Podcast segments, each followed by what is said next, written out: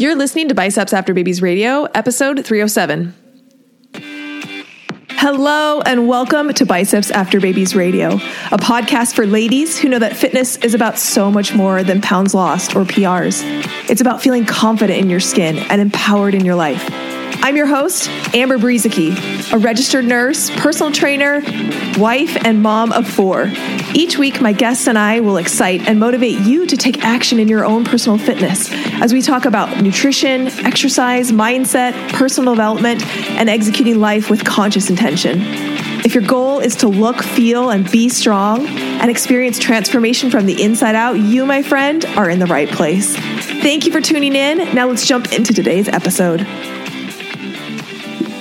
Hey, hey, hey, welcome back to another episode of Biceps After Babies Radio. I'm your host, Amber Brueseke, and today we are talking about a very important topic the four phases of macro counting.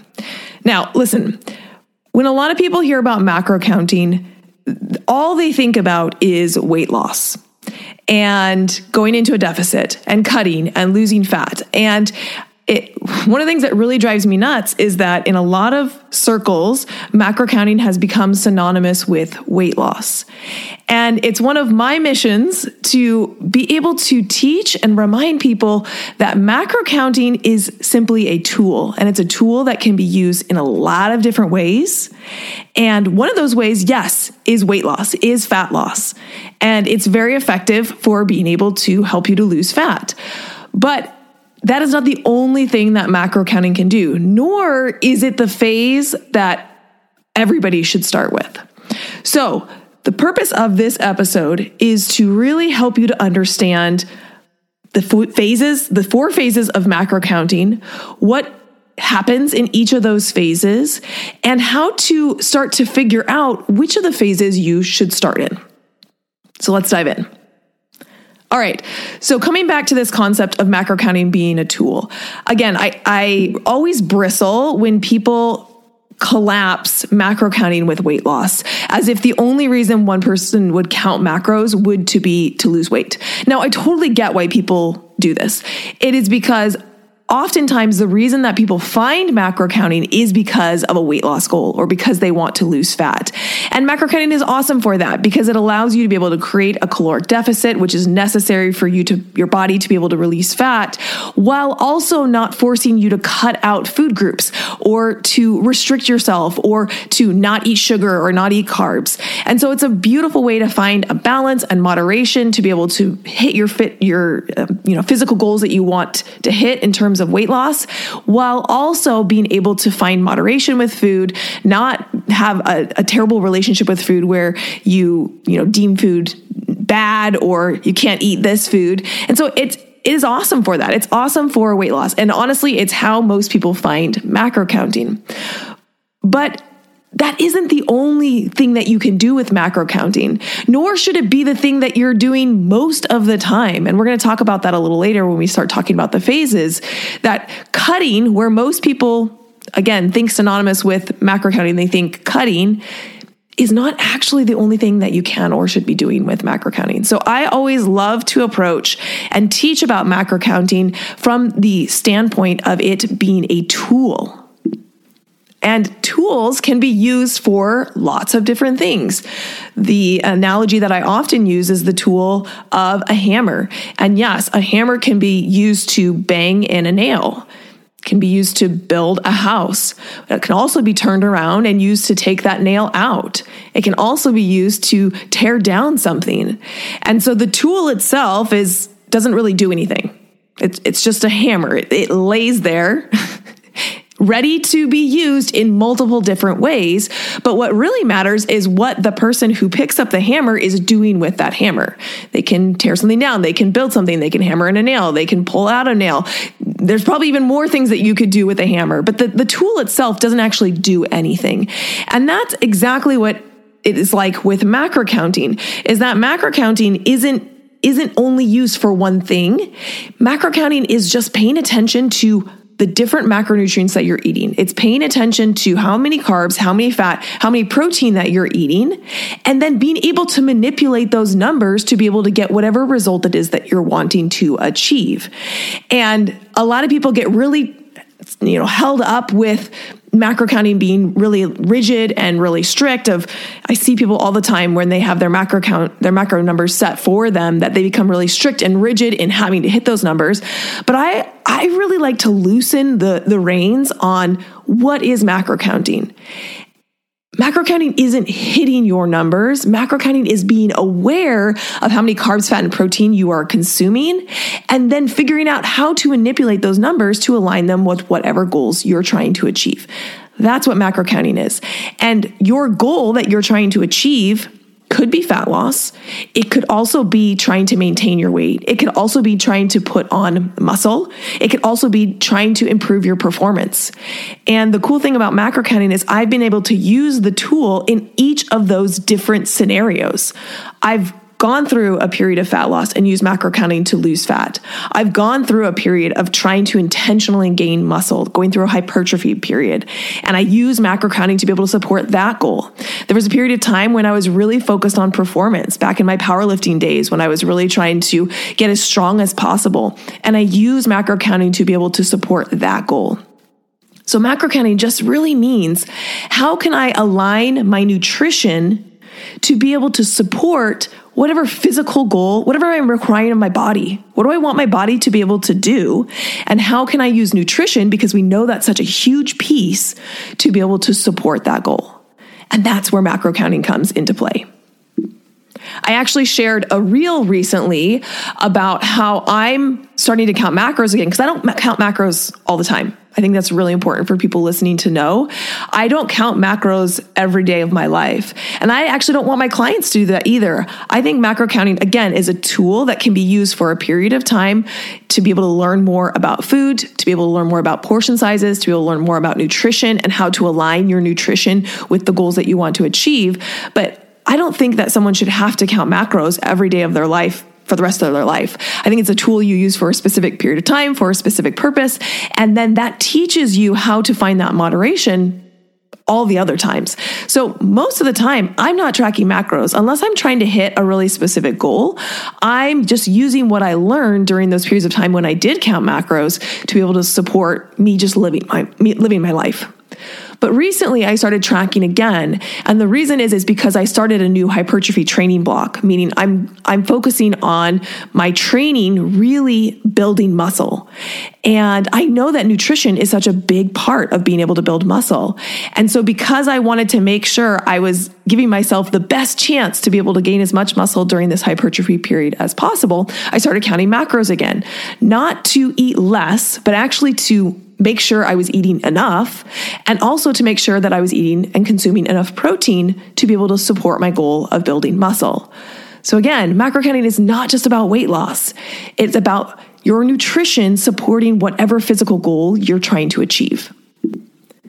Now, when most people get into macro counting, they are actually unaware that there are different phases that they sh- can and should be cycling through while using macro counting. Most people, when they find macro counting, they're very familiar with one phase, and that's the cutting phase. That's the creation of a caloric deficit, eating less food than you are using per day with the goal of losing fat. And what most people do when they come and use macro counting is that's the only phase that they are familiar with. And so that's the phase that they just stay in for way too long. And so what it looks like for them is they're in a cut and then they're still in a cut and then weeks later they're still in a cut and then months later they're still in a cut and they're still in a cut and they're still in a cut and they're still in a cut and that's all that they know. And i totally get why that is. Most people are coming from a background of cycling through diets. And you know you're either on a diet or you're like way off a diet. That's the cycle that most of us are familiar with. And so people bring that diet or mindset into macro counting and they are in a cut and they're focused and they're in the cut and then they're way off the cut. And then they buckle back down and they focus and they're in the cut and then they're way off the cut. And it's simply you're bringing that experience, that diet or mindset that you've had that's been instilled in you throughout your life. You're bringing that diet or mindset into macro counting. And that mindset well, it doesn't really work. And it really doesn't work in macro counting because there are other phases that you can and should be cycling through. And so that's what we're going to talk about today. Because in reality, while what it looks like for most women is cut, cut, cut, cut, way off a cut, cut, cut, cut, cut. In reality, it should look much more like cycles where you're going through a period of cutting and then reversing and then maintaining and then maybe doing a subsequent cut and then doing some more time at maintenance and then maybe even going in into a bulk. And if those four terms that I just used don't make any sense to you or you don't know what the heck I'm talking about, keep listening because that's what I'm going to discuss in this episode. Okay, but before we dive into more specifics, if you are at the beginning of your macro counting journey, I highly, highly recommend downloading my free macro counting starter kit. This is a kit that I've created to be able to get you started on the right foot with macro counting, focused on the right things, and not overwhelmed with all of the things that a lot of people will tell you to focus on. So I highly recommend going to bicepsafterbabies.com forward slash starter kit and go get that free starter kit to get you on the right track as you start this journey. All right. So, what are the four phases of macro counting? Now, it's really important to recognize that regardless of whether you are tracking or not, you're always in one of these phases. Okay. So, it doesn't matter if you're tracking macros or not. You are either in a cut, at maintenance, or in a surplus. Always.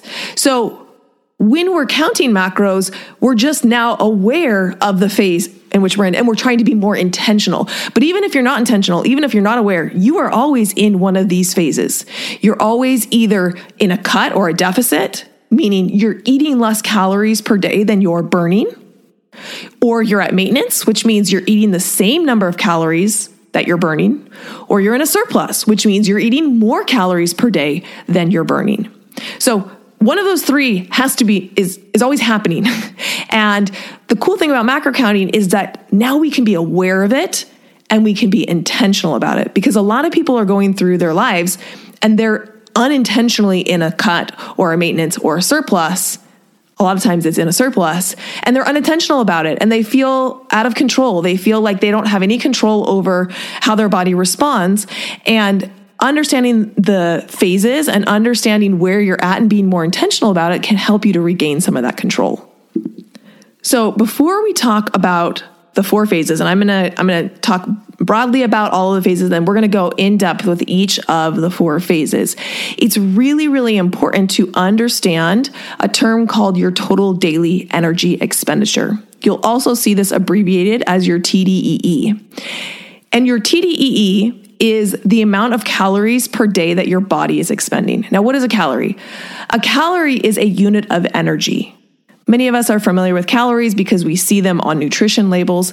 But if we back up just a little bit, a calorie is just a unit of energy. And our body uses energy every single day. And where does that energy come from? It has to come from somewhere. It comes from the food that we eat.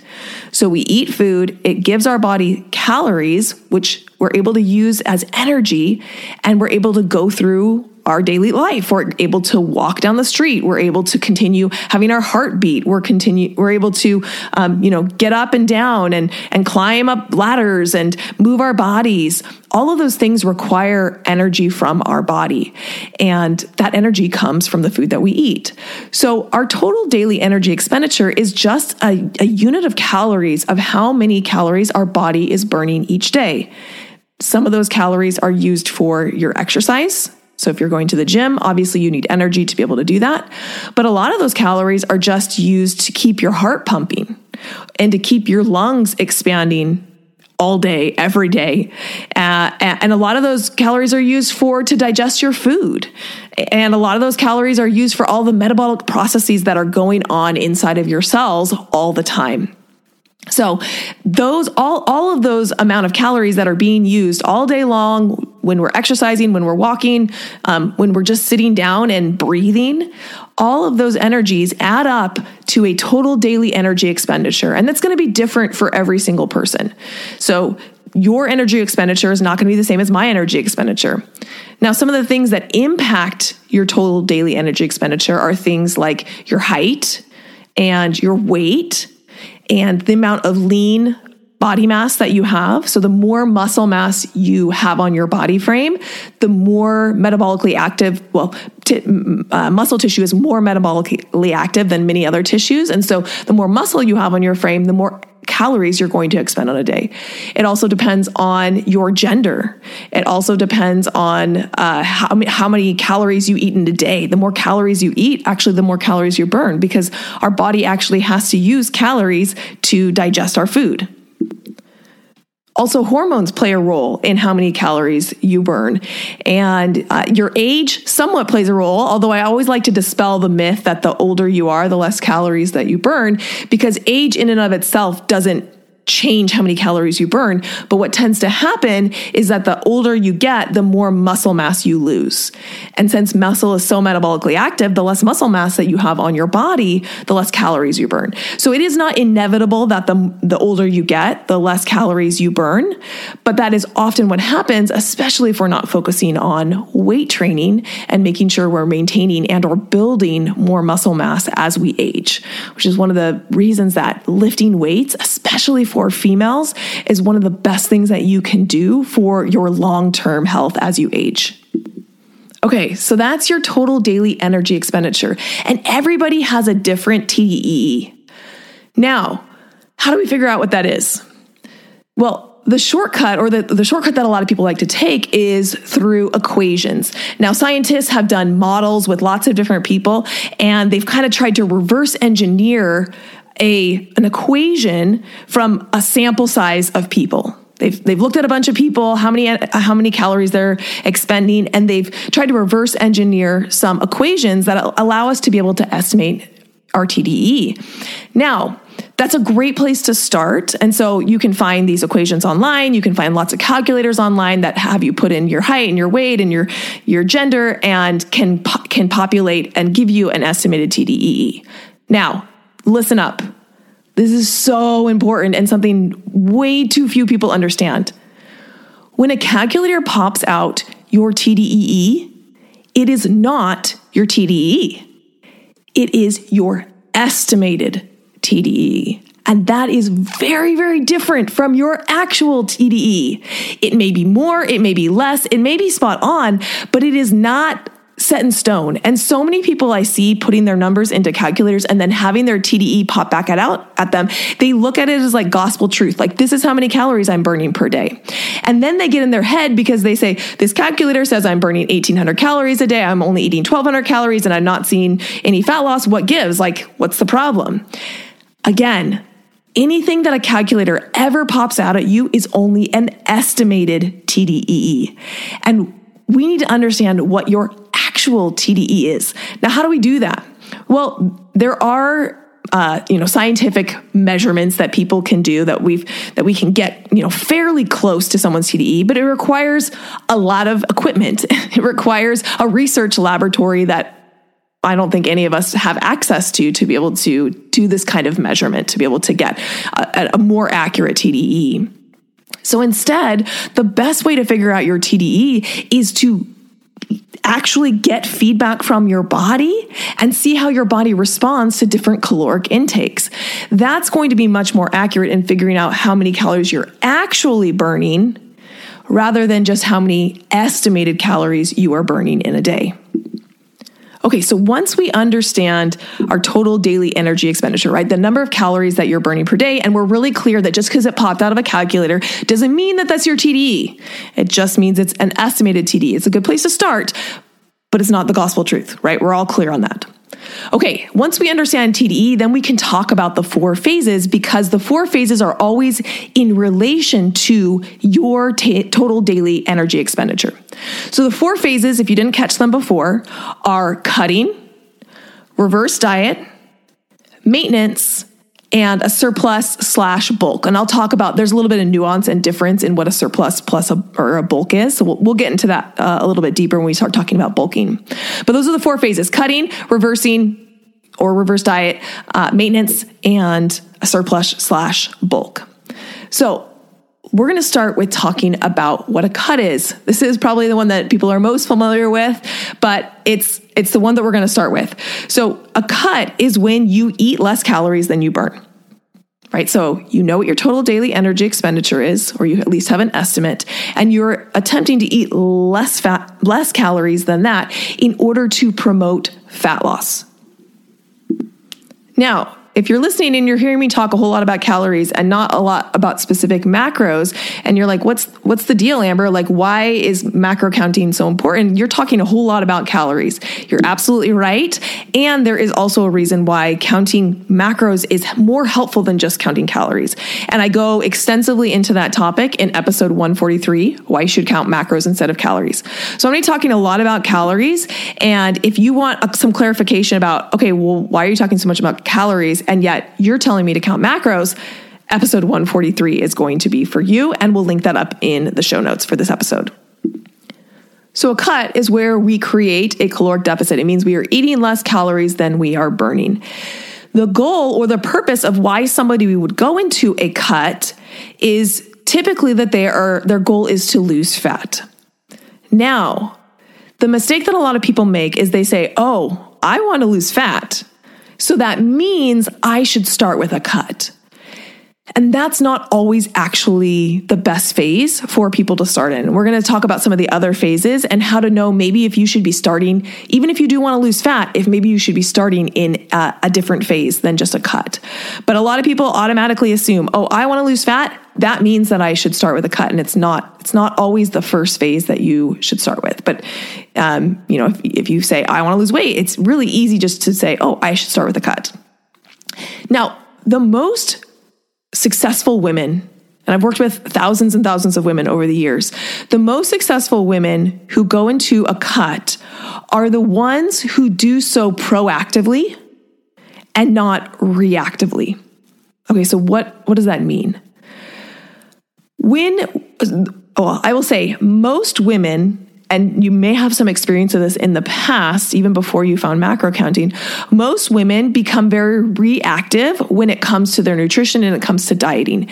And let me walk you through a very common scenario, and you can start to see the reactivity in how this decision is made. This may look like you step on the scale and you look at the scale and you're like, oh my gosh, I've gained five pounds. I can't even believe it. I don't know what happened. Uh, I'm going to start a diet today. And then you like you know start it start your diet. Or it looks like you're, you know trying to put on your favorite pants and they are a little tight and you're like that's it. Going on a diet. Or you're looking through pictures from your vacation and you look at yourself and you're like oh my gosh that is that what i look like? I'm starting a diet. Diet starts today Okay. See how that is is very reactive. It's very reactive like something happens and then your reaction to that, your emotional reaction to that is I gotta, I gotta, I gotta start on a diet. it's like frantic, it's like reactionary, and it isn't usually super successful, if I'm being honest. So the difference for women who are more successful is that they are very proactive with when they start a cut. A cut is something that is planned for the most successful women. It's something that they've planned on. They have a start date and they have an end date. This is a huge mistake that a lot of people make when they start a cut. Is they start an open-ended cut with no end date. And I always say you should have an end date, not an end weight for your cut a lot of women go in and they say, I'll, I'll finish my cut when I hit my goal weight. That is backwards. That is not going to be the most successful way for you to approach this, this process. Instead, I really recommend my clients set an end date for their cut. And so if you're being proactive about this, you are, you are setting a start date and it's usually not, I'm going to start today. It has, there's a start date on the calendar so that you can plan ahead, you can prepare and you can get ready for it. And there's a end date on the calendar. You've, you've set your cut period of time and, you know, most likely you're going to stick to that cut period of time. Okay. So I don't want you just saying, oh my gosh, I got to start this today. Or, oh my gosh, I got to start this next Monday. Okay. So women who are successful, they pick a start date and it's not usually tomorrow and it's not usually next Monday. They are intentional about looking at their calendar and they're intentional about picking a good time to start to get themselves ready, to have a period of time when maybe they can minimize the number of impactful things that are happening. So a lot of times I'll have clients look at the calendar and think, "Hey, when would be the best place to fit a cut? When do I have the least amount of trips? When do I have the least amount of, you know, events that are happening, holidays that are happening?" And that's not to say that you can't cut during the holidays or you can't cut if you have a vacation or a trip. not saying that. But looking at your calendar and trying to find a period of time that's going to be the most successful is going to be really really helpful for you. An intentional time where you're cutting. Also, people who are most successful with a cut are choosing to make it a priority. Now, we all have lots of priorities in our lives. We have lots of things going on. And I'm always really clear with my clients that not everything can always be a priority. And so, if you are choosing to make your nutrition a priority for a period of time, that may mean something else needs to, you need to be willing to let it go.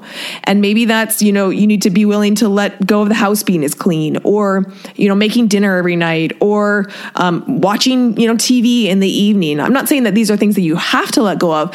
I'm simply saying we all have, you know, a, plate and we can allot our attention and our priorities to only a finite amount of things. And if you're in choosing to take a period of time and focus more on your nutrition and make that a priority, it may mean that you need to let go of something else to be able to create the space for that.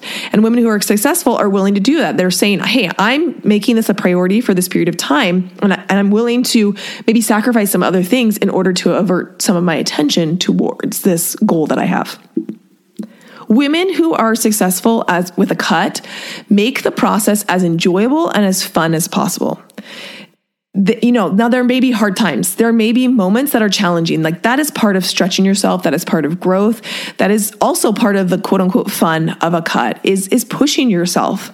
Um, but women who are successful, they recognize that it might be hard, but that they are choosing to do this. And that is why being proactive and not reactive is so important because when we are reactive, it's it, it feels like we're being forced into it. Like I have to do, like I look terrible in these pictures, so I have to do a cut. And it, it, like takes your element of choice out of it when you can be proactive and you can schedule it and you can say hey I'm, I'm diverting attention towards this for this period of time that's a choice it's a choice that you're making and you can always make a new choice just because you made one choice doesn't mean you have to keep going with that choice, but it's a choice. And so you can step back when it's hard or when there's challenges and say, I'm choosing this. And I could choose something different at any point in time, but I am choosing it. And that's a really powerful place to be when you're in a deficit. The most successful women also do what they can to set themselves up for success. And this is why you're not just starting a cut on a whim. You're not just like saying, "Oh, I'm going to start a cut today or uh, next Monday," but you're actually intentional about setting a time frame for that cut because they're doing what they can to set themselves up for success. They're meal planning, they're grocery shopping, they're learning to track first before trying to be in a deficit. They've spent time at maintenance. That's another thing that successful women do is they've tracked at maintenance first, figured out their tracking app, figured out how to do recipes, figured out how to weigh food at a maintenance level first before trying to go into a deficit. So, if you can check these boxes and you're somebody who has fat that you're wanting to lose, perhaps a cut is the first phase that you should start with. We'll talk more about some other exceptions in some of the later phases. But if you're wanting to start with a cut and you're wanting to set your macros for a deficit, it's so, so important to first figure out roughly what your maintenance is. Now you can pop that into a calculator, of course, but again, remember that's only going to give you an estimated TDEE, not your actual TDEE. And let me tell you, a lot of women, especially those who have been in cycles of dieting for years and years and years, often what a calculator pops out is not going to be your actual TDEE because your metabolism has adapted over the years. So, what's a much better way of figuring out roughly where your maintenance is currently, right now, today with your body, is to figure out how much food you've been eating in the past and how your body's been responding. If you've been maintaining your weight for the last several months, one of the best things that you can do is to simply take a week and just eat normally. Just eat like you've eaten the last several months and see roughly how many calories you're eating because that is going to be a much better estimate of your maintenance because you've been maintaining on about that number of calories. So I always recommend, and if you've downloaded my free guide to set your macros, which if you're wanting to set your own macros, I highly recommend my free guide. You can go to bicepsafterbabies.com forward slash set my macros, all one word. And I have a free guide that walks you through the steps of setting your macros. But if you've downloaded that guide, you know the very first thing that I tell you to do is to take seven days and track your normal intake. And that is because that is going to be a much better estimate of your total daily energy expenditure right now, today, currently in your current body, than any calculator is going to be able to be for you. And then once you figure that out, now we can create a 15 to 20% deficit from whatever you've been maintaining on. And that is going to put you into a cut. Now, the mistake a lot of people make is they only pop this into a calculator and then they look at their calories and they're like way off. You know, maybe they've been eating 2,700 calories and they pop, pop it into a, cal- a calculator and the calculator's like, oh, you should be eating 1,400 calories. And now they're trying to go from 2,700 calories to 1,400 calories and they're wondering what's wrong with them because they're struggling so much.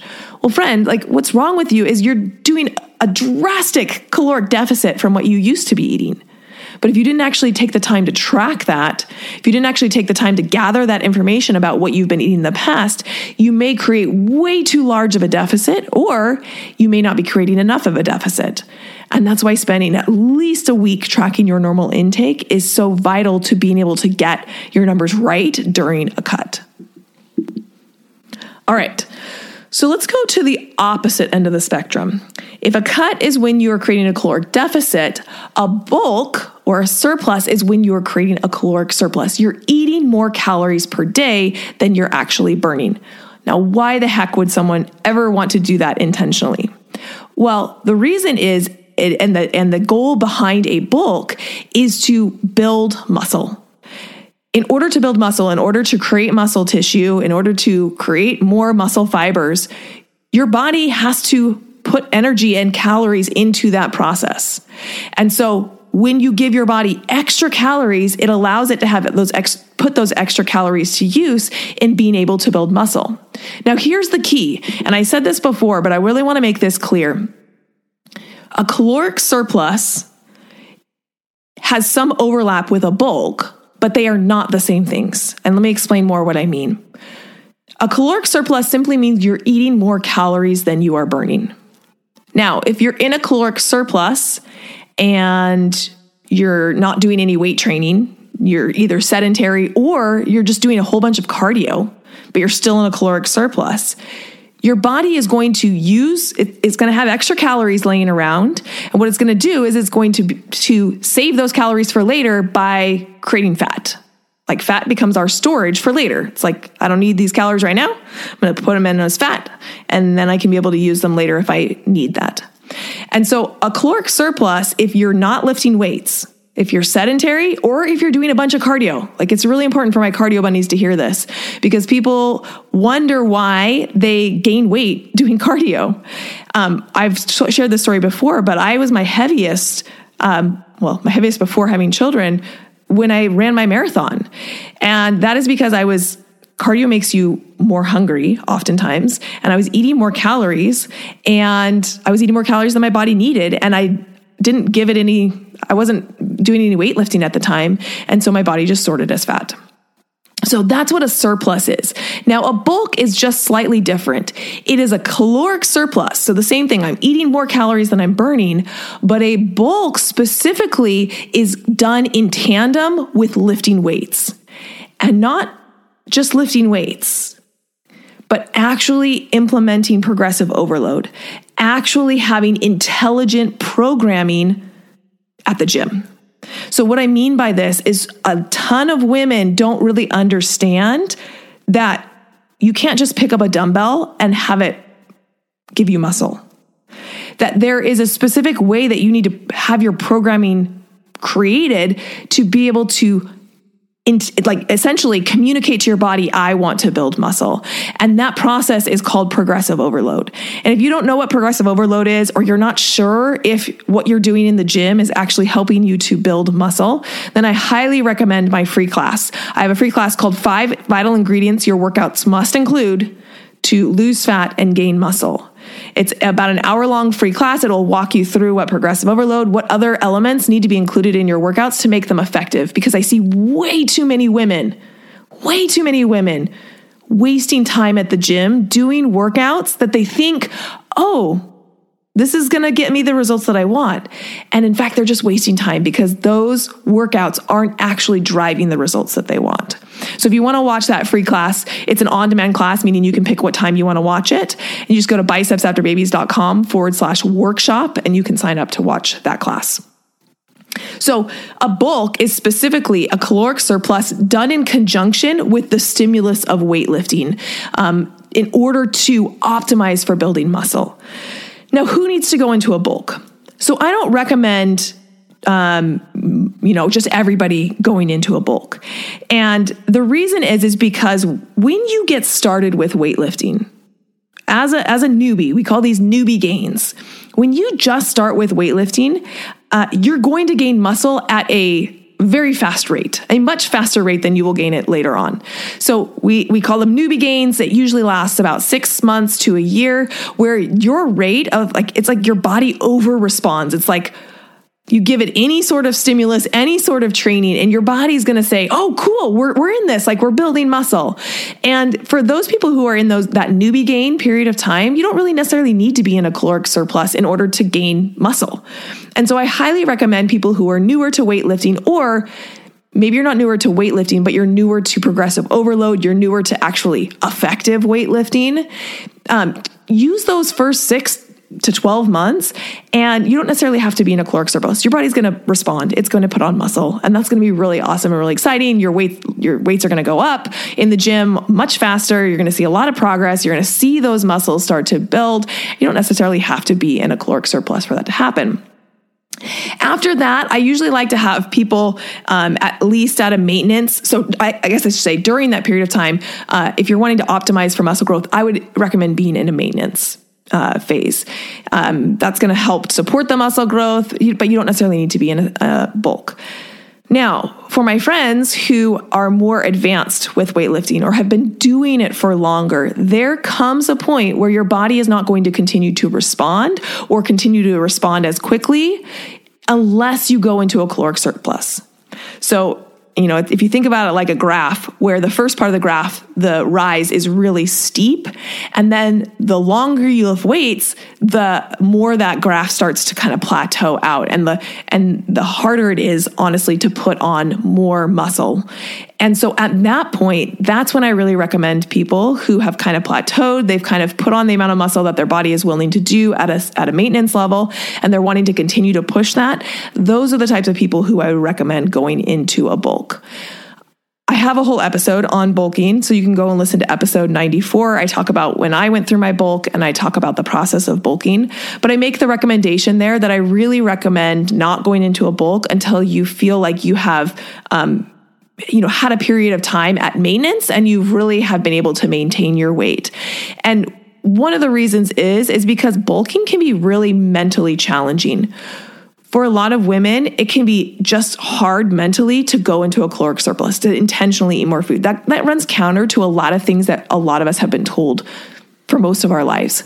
And so there's a lot of mental challenges that, that come with a bulk, but it can be super awesome for being able to really improve your strength, really improve the amount of muscle that you have on your body. And a bulk was one of the best things that I did for my body to really help it to be able to respond and put on muscle. Okay, so we just talked about the two uh, extremes, right? So we have the cut, which is a caloric deficit. We have a bulk, which is a caloric surplus, plus weightlifting, right? We got to have the weightlifting piece in there if we want to actually have a bulk and not just gain a bunch of fat. We want to give our body something to do with those calories. So, what's in the middle? Well, that's maintenance. Maintenance is where you're eating the same number of calories that you are burning. And I would say maintenance is probably the most underrated of all of the four phases. But it's actually the phase that you should spend the majority of your life at. The majority of your life should be spent maintaining, simply eating as many calories as you are burning.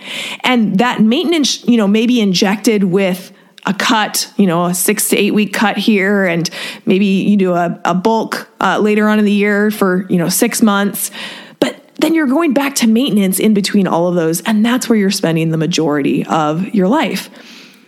If I'm being honest, I really, really, really wish that more women started at this phase. I wish more women started at maintenance. And I get it why why they don't. Um, they find macro counting. They're really excited. They want to lose weight. They have this goal. They go into a deficit. That that that feels like the fastest way to be able to get the results that they want. And most people, like, it's not sexy to be at maintenance. There are people out there who are like, yes, you know what I want? I totally want to maintain where I'm at right now, especially for people who want to lose you know 20 30 40 70 pounds that uh, like this, this idea of staying put intentionally at this weight at this body right now on purpose feels wild. It feels crazy. But it is one of the best things that you can do if you are really focused on long-term success and let me tell you why one of the biggest cycles that I see so many women get stuck in is going through the cycle of losing and regaining, that yo yo diet cycle. And some of you who are listening can raise your hand and say, Yeah, that's me, right? You lose the 20 pounds and then you regain 25. And then you lose, you know, 30 pounds and you regain 40. And you've gone through that cycle multiple, multiple times where you're losing and then regaining and even regaining more weight let me tell you, like, this is, I don't have to tell you if you're listening and you know that, that's a defeating cycle. It is a, it, it, that is a hit to your psyche. It is a hit to your mental health of feeling that, like, oh, I'm awesome. I'm doing amazing. Look at like all the praise that I'm getting. And then having it cycle the other way and feeling terrible about yourself and feeling like you, you lost it and you're such a loser. And now everybody is like, seeing that you regain the weight and making opinions about you. And I mean, it's like yo yoing is a terrible, terrible cycle.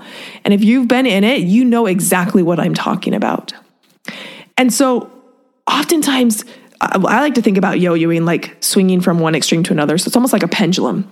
It's like you have this pendulum that just like swinging back and forth and back and forth. And oftentimes we think that the solution to that pendulum is just to like push harder.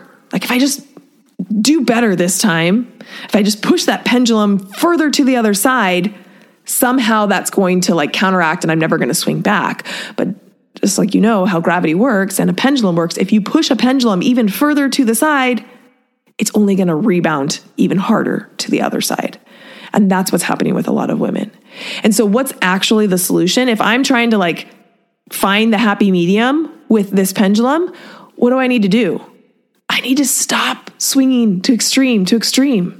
And I just need to like gently find the middle ground, right? Stop the swing. And that is what maintenance is.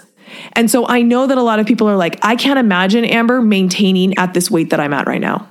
I totally get it. But the the opposite of like what may happen if you don't spend time here intentionally maintaining is that you'll continue swinging back and forth. And yeah, you may lose some weight. You may lose 30 pounds. But just like has happened in the past, you also may regain 40 pounds if you don't figure this out, if you don't figure out how to be in the middle. And that's the problem is most people have not figured out how to be in the middle. They're really comfortable at extremes. They're really comfortable on a, on a diet and they're really comfortable off a diet and they have never been able to find that middle ground. And that's what that's what um, maintenance is is the middle ground. It's intentionally maintaining where you're at right now. I know it's hard.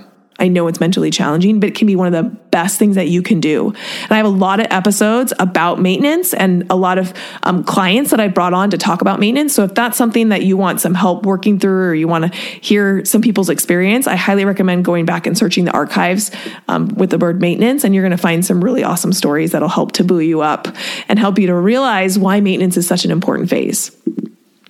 I also think if more women started at maintenance and at least tracking at maintenance and figuring out what their maintenance is, they wouldn't be so extreme going into a cut and they would be more successful. Because I see a lot of people give up on macro counting because it's too hard. It's like they're they're they're trying to go too low with their calories or they're trying to eat way too much protein. And if we can figure out your starting point of like what you've been doing easily up until this point, then we can make minor tweaks that don't feel challenging to change but can start you moving in the right direction, start giving you some momentum. So I really, really highly recommend one, spending a lot of time at maintenance, and two, starting at maintenance. I think it's such a, a beautiful place to start. Now, where does maintenance kind of fit into the cycles that we go through? Uh, maintenance can and should be uh, after every single cut. Now, many cuts you're going to want to go through well I would I should say at least your first cut you're definitely going to want to go through a reverse diet. We're going to talk about that next. So if that's a foreign concept to you, we'll talk about that. After your first cut, you're definitely going to want to go through a reverse diet. That's going to help you to be able to really zero in on how much you can eat and continue to maintain. Be able to push that metabolism as high as we're able to get it and be able to have a really solid footing for what your maintenance is. So that reverse diet is really important especially on that first cut. Now, for subsequent cuts, and I get this question a lot for subsequent cuts, do I have to go through a reverse diet or can I just hop back up to maintenance? And my answer for that is it depends on the length of the cut. The longer the cut is, the more likely you are going to need to go back through a reverse diet. And I'm talking about, um, I, I, oftentimes this is more in reference to people who are trying to get like stage lean. So they're doing like a 16 or a 20 week cut and they're trying to lose, you know, they're trying to get down to 12% body fat, you're definitely going to want to go through reverse if that's the case. But I find for many women who I'm working with who are just doing more of a lifestyle, you know, cut, they're not trying to get uber, uber, uber lean, that if you're just doing, you know, a six, eight week cut, and it's your and you've cut before and you've spent time at maintenance that you don't necessarily have to go through a reverse diet that you can just hop back up to maintenance and you'll be totally fine making sure that you're maintaining you're you're spending that time in maintenance the other question I get a lot is how long should I be spending at maintenance um, in between cuts? Because, oh, I should have talked about this during the cutting phase, but um, ideally, how long does your cut last? I usually recommend like six to eight weeks for most women is going to be a really good length of time for cutting. Now, can you extend that a little bit longer? Can you extend that to 12 weeks, 16 weeks, um, even maybe 20 weeks? Yes, you can, although just recognize the longer that process is, the harder it is to maintain momentum, the harder it is to keep your mind straight, the harder it is to keep going, the more likely you are to have diet fatigue. So, all of these things, factors need to kind of be weighed with how long your cut is going to be. A lot of times we think, oh, the longer the cut is, the better, the more results I'll see. But it's almost like two graphs that intersect at some point and uh, if it becomes if your cut becomes too long actually usually compliance starts to fall off. We have more um, diet fatigue. We like struggle to keep going. Like mentally, it's just hard. It's harder to run a marathon than it is to run a sprint. And a 20 week cut is much more like a marathon than a six week sprint is. And so, um, take that into consideration when you're setting the time frame for your cut that i usually recommend like six to eight weeks is actually a really good time for a lot of people. Now if you have more weight to lose maybe you're extending that to a you know 10 week or a 12 week cut maybe a 16 week cut. There are very few people that i would ever recommend a 20 week cut but that's kind of the max that i would ever recommend anybody you know do um, it's just it just gets really hard to continue to do it it's, it's like running a marathon and i find that most most people are much more are able to stay in it and and and finish it successfully if it's a shorter period of time. And then you're spending at least as much time at maintenance as you did in a deficit. So if you had a 6 week cut, then I would expect you to spend at least 6 weeks at maintenance. If you did a 12 week cut, I would expect you to spend at least 12 weeks at maintenance in between your cuts. Now, I talk more about the cycles of weight loss and how to cycle through cutting and main, reversing and maintaining in episode 76. So, if you're wanting to hear more about how to kind of cycle through those different phases and set up um, a cut, then period of time of maintenance, and then a subsequent cut, and why that's really valuable to do rather than just going setting an end weight and trying to cut, you know, as long as it takes to be able to get there. Episode 76 is going to be a really good listen for you. Now, for my friends, because it's always a question, it's like, well, Amber, I've been cutting for like 40 years. so if that's the case, I really recommend at least a two to three month maintenance. You don't have to maintain for 40 years before going into another deficit. Uh, but I recommend at least a two to three, and that's conservative. Like if I really am being honest, if you can spend six months at a maintenance before going into another deficit, that's going to really benefit your mental game. It's really going to benefit your body. It's really going to benefit your metabolism. And your body's going to be more responsive having spent time in maintenance. One of the reasons that people's bodies kind of stop responding to what they think should be a caloric deficit is that your body just hasn't spent enough time at maintenance. Like every time you go into a deficit, you're stressing your body and so when we can come up to a maintenance, we can reduce that amount of stress. It's like the body can recalibrate, find that new homeostasis. It's going to be much more likely to respond in the future when you go into a deficit. Okay, the last of the four phases is a reverse diet. And this is a concept that blows people's minds. And in order to understand why you would ever do a reverse diet or what a reverse diet is, we have to understand the concept of metabolic adaptation. Earlier in the episode, I made the offhanded remark that our body, the more calories we eat, the more calories we burn. And this also happens in reverse, meaning the less calories you eat, the less calories you burn. And it makes sense why our body does this. It allows, it's it's allowing our bodies to adapt to whatever life is going to throw at us. So evolutionarily, when times were were hard and we weren't able to eat as much calories, it made sense for our body to be able to downregulate things, to be able to be as efficient as possible and use the least amount of calories as possible to be able to keep us alive as long as possible until we were able to get to our next food. And so, this idea of metabolic adaptation is something that evolutionarily has been an advantage to us to be able to not starve in the first seven days that we had reduced amounts of food because our, our metabolism actually can downregulate, we can become more efficient, and we can burn less calories. And so, this happens um, when, especially when people have been in a dieting phase or been on lots of diets or have consistently been trying to be in a diet for a long time. Our bodies actually downregulate, our metabolism downregulates, and you actually burn less calories. So let me give you some hard like numbers to kind of just explain this concept. Let's pretend that your body, um, your metabolism burns 2,000 calories, but you go into a really, you know, uh, you you do like a really severe diet and you're like, I'm just going to eat a thousand calories because that's going to like produce me the best and fastest results. Well, your body sees that you're now eating a thousand calories and you've been burning 2,000 calories. And that's a big red flag because we can't maintain that for a long time. We're going to starve. And so what our body does is it says, okay, we got to become more efficient. We got to burn less calories. And this happens, yes, with your body being more efficient, but it also happens with like you slowing your body down. You become more tired. You don't move as much during the day. You have less energy during your workouts, so you burn less calories. It's it's like a whole series of events that happens. So you used to be burning 2000 calories and then your body down regulates and now you're burning, you know, 1500 calories. And you're continuing to eat 1000 calories and you were seeing some weight loss and you were super excited. So your body's like at 15 now it's like, "Oh gosh, we got we still got to like downregulate even more.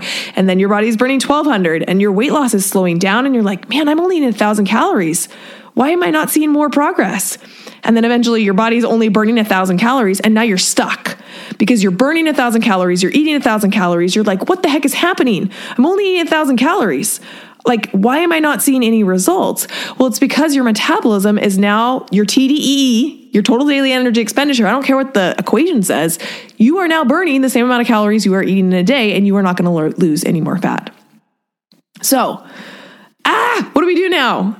This is a problem right? Because what do you want me to eat? 800 calories and then 600 and then like zero calories? That is not let me be clear that is not the solution to this problem the solution to this problem is what we call reverse dieting.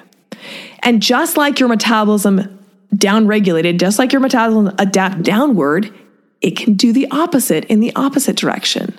If you start to eat more calories, your body will actually burn more calories. Now, we got to be careful with this because if we just jump and we're eating a thousand calories and our body is burning a thousand calories, and we just jump back up to 2,000 calories, now you've created a thousand calorie surplus.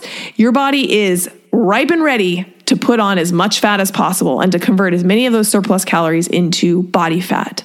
And so just jumping back up, which by the way is what often happens when people finish diets, is they they just jump from a thousand calories to eating what they used to eat before and then they regain all the weight. Like that's what happens. So instead of just jumping up, what we do with the reverse diet is we're really strategic about it and we slowly add calories. We tr- titrate the calories in and then we see how our body responds to that little addition of calories. And then we add a little bit more calories and then we add a little bit more calories and then we add a little bit more calories. And over time, what we're able to do is coax our metabolism back up to be able to burn more calories. And so eventually we're able to get back up to 2000 calories. We're able to burn 2000 calories. And now when we create a caloric deficit, not at a thousand, but maybe we cut down to, you know, 1600. Now we're able to have that caloric deficit that allows us to be able to see the fat loss that we want. So that's what reverse dieting is. You'll hear it called reversing. Uh, I have a bunch of episodes on reverse dieting, how you walk through that process. Episode 9, 42, and 170 are good resources if you want to learn more about reverse dieting.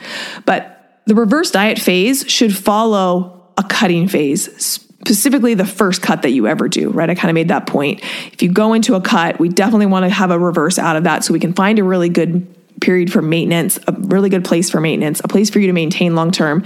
And then you can go into a subsequent cut. And if that subsequent cut is six, eight weeks, we can we can kind of skip the reverse phase. We can go just jump back up to maintenance. But reversing is really important, especially during after that first cut, because one, you probably don't have a good sense of where your um, uh, maintenance really is, and two, a lot of times people are able to eat more calories than they think that they can eat. And so one of the cool things about a reverse diet is you're really starting to like push your body and see how many calories can I eat and still maintain.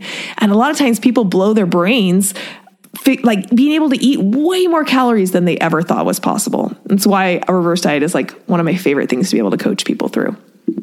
Now, there are some people who they should be starting with a reverse diet. And the biggest red flag, one, well, I guess there's really two big red flags. A big red flag is if you've been dieting for a long time.